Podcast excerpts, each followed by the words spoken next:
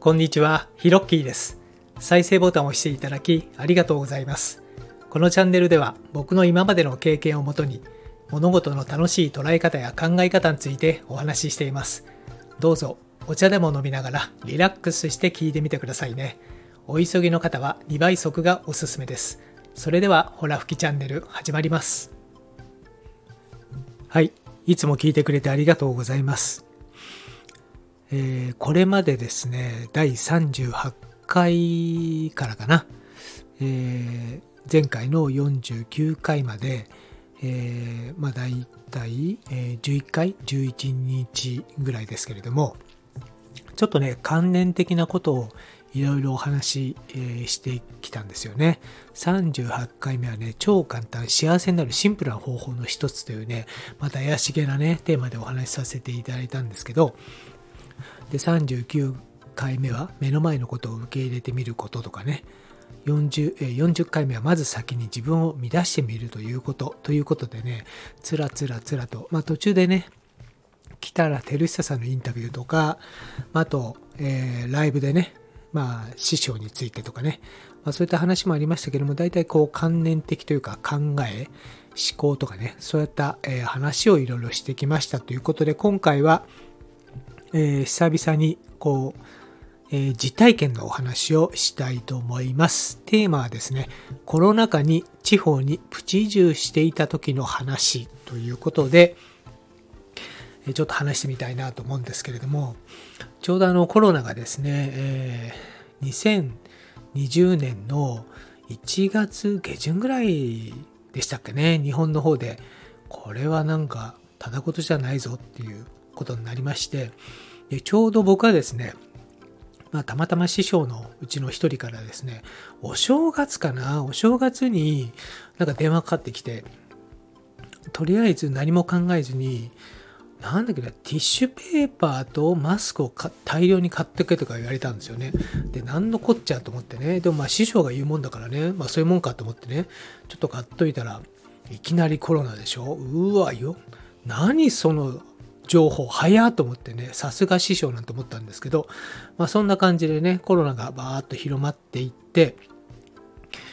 で、ちょうどね、その時、その時運よくもうほとんどもうリモートワークというか、まあズームでお仕事してたんで、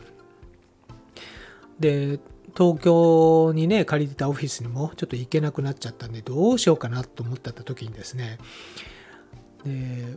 あ、だったらこれもう場所、田舎でもいいんじゃないなんて話になって、で、ちょうどね、意を決してね、まあ、長野県の方にね、プチ移住をしたんですよね。で、前からね、その登山であるとか、森の中歩くとかね、そういったことが非常に好きだったんで、あの、やっぱりね、自然のある中でね、一回暮らしたいなっていう、まあ、いわゆる、えーイメージのいい田舎暮らしですよね。で、それをやれるチャンスだと思って、えーやってみたんですけれども、きっかけがですね、まあ、あの、ちょうど数年前だったかな、あの、樹齢2000年を超えるね、桜を見に行ったんですよ。で、それはね、山梨県の北杜市っていうね、あの、晴天率がね、ね一年中ほとんど晴れっていうね、で、とんでもないところで、で、そこのね、山高神代桜っていうのかな、なんかお寺のね、実相寺っていうところの中にあるっていうね、えー大和武が植えた桜っていうね、樹齢2000年を超えるということでね、行ったんですよね。で、そしたらね、本当にその中央道からね、そのだんだんと近づいていくんですけど、なんかね、桜の木々がね、本当に素敵でね、なんこれって桃源郷だなって本当に思ったんですよね。で、その神代桜も本当素晴らしかったし、その途中途中にあるね、桜の道も本当素晴らしくて、そのね、山梨県の北杜市っていうのは僕の中ですごくいいイメージがあったんですよ。まあ今でもね、あのいいんですけれどもね、もちろん。でね、ちょうどコロナ禍で、まあ5月ぐらいかな、ちょうど、なんかね、ドライブしに行ったんですよね。ドライブしに行ったのか、そうね、ドライブしに行って、で、不動産物件とかいろいろね、見始めたんですよね。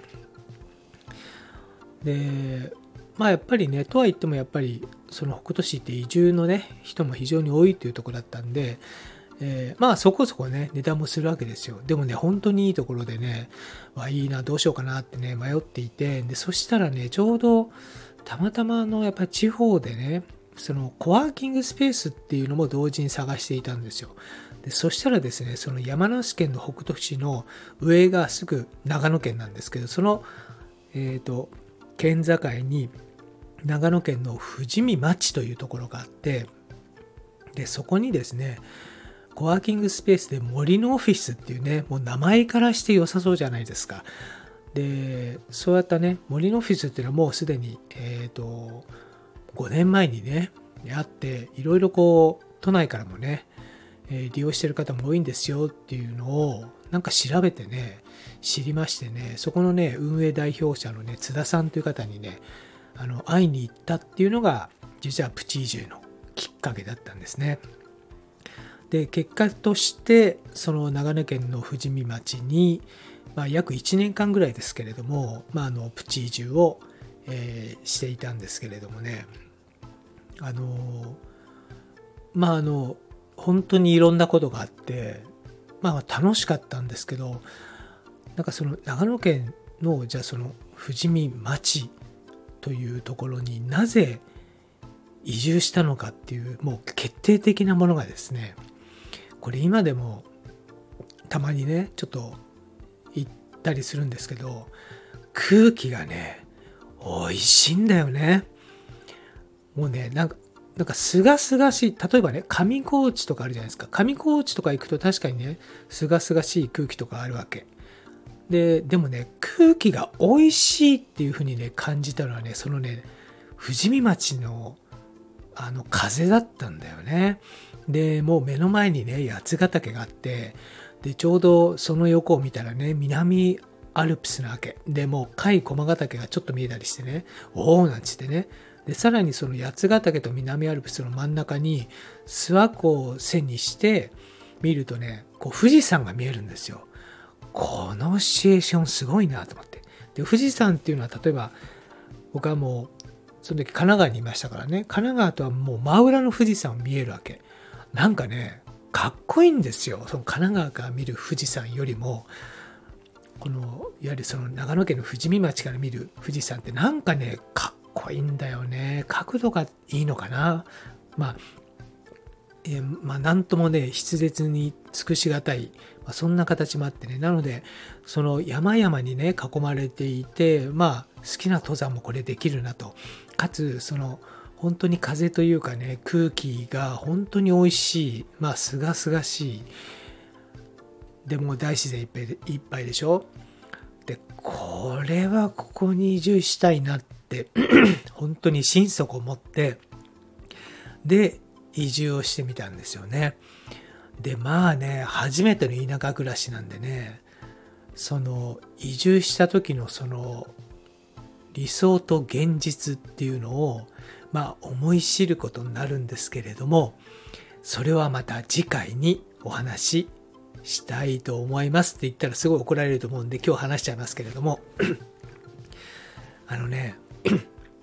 生活費が安いと思ってたんですよね。で、確かにね、まあ、の、賃貸でね、結局、まあ、あの、しばらく借りてたんですけど、あの、賃貸料金はね、安かったんですよ。でね、2LDK でね、3万5千円とかね、いうところに住んでいてね、でもね、平米数がね、なんだ、50平米ぐらいあったのかな？もう激安ですよね、びっくりして。で、で、住んでたんですけど、ただね、ガス代とかね、水道代、光熱費はね、都心の方がね、めっちゃ安いです。はい。で、ちょうど富士見町はね、あの、プロパンガスだったんですね。で、プロパンガスって調べたら長野県に300社以上あるのかな？でね、あの、やっぱりね、そんなにその、え、エリアごとにね、あの、競合がいないせいかね、やっぱ強気の値段なんですよね。強気の値段。で、あとね、ガス自体が効いたらね、やっぱりね、川崎からなんかこう、車で運んでくるから、やっぱりそのね、運送費もかかるんだってことでね、結局ね、ガス代高いですと。でね、水道費もね、あの、水道代か。水道代もね、やっぱ高いんですよね。どれぐらいかな？神奈川のね、時のね、だいたい1.4倍ぐらい基本料金がしましたよね。うん。で、水なんてね、もう、まあ正直川とかもね、いっぱいあるし、湧き水もいっぱいあるんでね、なんかほとんどただじゃんと思うんですけど、違うんですよね。水道代はね、結構、まあ下水道代っていうことかな。うん、高かったっていうことですね。ただね、水に関してはね、これあの、僕あの、水のね、研究っていうのも、ちょっとその時期やり始めていたんですけど、近くにね、美味しい水があってね、湧き水がね、3箇所ぐらいかな、あったんでね、で、それぞれね、あの、味見をね、しながらね、あの、ほとんど飲み水はその湧き水で飲んでました。でね、もう全然違うわけですよ。ペットボトルとか、そうやったものとはね、もう本当にこう、フレッシュなわけ。うん。でね、たまたまその、知り合いの方から教えてもらったあの湧き水のね出る場所がまあ Google マップにも何も載ってないところでねただ地元の人が本当によく水を汲みに来ているっていうところでねでねそこにやっぱり70、80のねご年配の方がいらっしゃるんですけどみんな顔がツヤツヤなわけでは皆さん元気ですねなんつってね朝汲みに行くとあったりするんですよ。そしたらねこの水のおかげだって言うんですよ。マジですか？つって。いやもう僕最近こう引っ越してきたんですけど、おお、そうかそうか、じゃあもうどんどんどんどん取ってけなんつってね、分かりました？なんつって。で、なんか聞いたらね、たまたまそこの水は、八ヶ岳の雪解け水が60年ぐらいかかって、あの、ろ過して出てくる水だっていうことでね、とってもね、フレッシュでした。はい。で、ちなみにね、水はね、こう、雪解け水っていうのは、普通の水とね、ちょっとね、構成要素が違うんですよね。で非常にその肌の奥まで、えー、届く水なんですよ雪解け水って、うん、ただまあ1週間ぐらい経つとね普通の水戻っちゃうんですけどまあそういう違いもあってね非常にフレッシュでねまあ生き返ったなっていうところがありましたなのでねその頃って本当にあの、まあ、関東ね東京を中心とした関東ってなかなかねまあ、あのオフィスにも行けずほとんど自宅待機みたいなね、えー、ところがあって、まあ、全体的に気分もねちょっと落ち込みがちだったんですけども僕はですねその長野県の富士見町で、まあ、あの田舎の生活をですね非常にこう満喫していたということでございましてまあそういうねちょっとプチ移住していた時の話を今日は、えー、お話しさせていただきました。今回のホラ吹きチャンネルはこの辺でえー、よかったらフォローボタンを押してくれたら嬉しいです。それではまたです。